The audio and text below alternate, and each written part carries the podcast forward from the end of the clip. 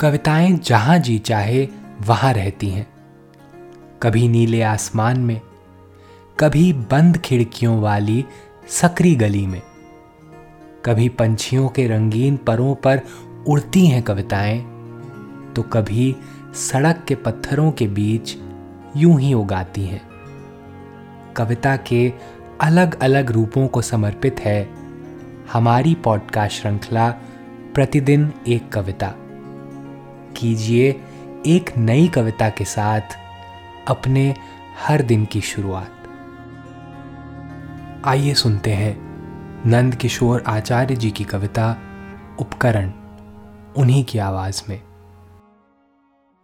पत्थर क्या नींद से भी ज़्यादा पारदर्शी होता है कि और भी साफ़ दिख जाता है उसमें तुम्हें अपना सपना।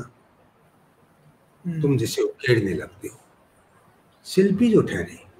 पर क्या होता है उन टुकड़ों का, जिन्हें तुम अपने उकेरने में पत्थर से उतार देते हो? और उस मूर्त का, जो जैसी भी हो, तुम्हारी ही पहचान होती है पत्थर की नहीं। उनमें क्या सशक्ता नहीं रहता होगा? पत्थर का भी कोई क्षत विक्षत सपना अपना? हाँ पत्थर तो उपकरण ठहरा। उसका अपना क्या सपना क्या? पत्थर तो उपकरण ठहरा उसका अपना क्या सपना क्या? तो क्या वे जिनका अपना नहीं होता कुछ उपकरण हो जाते हैं? मूर्त हम्म। करने को किसी और का सपना?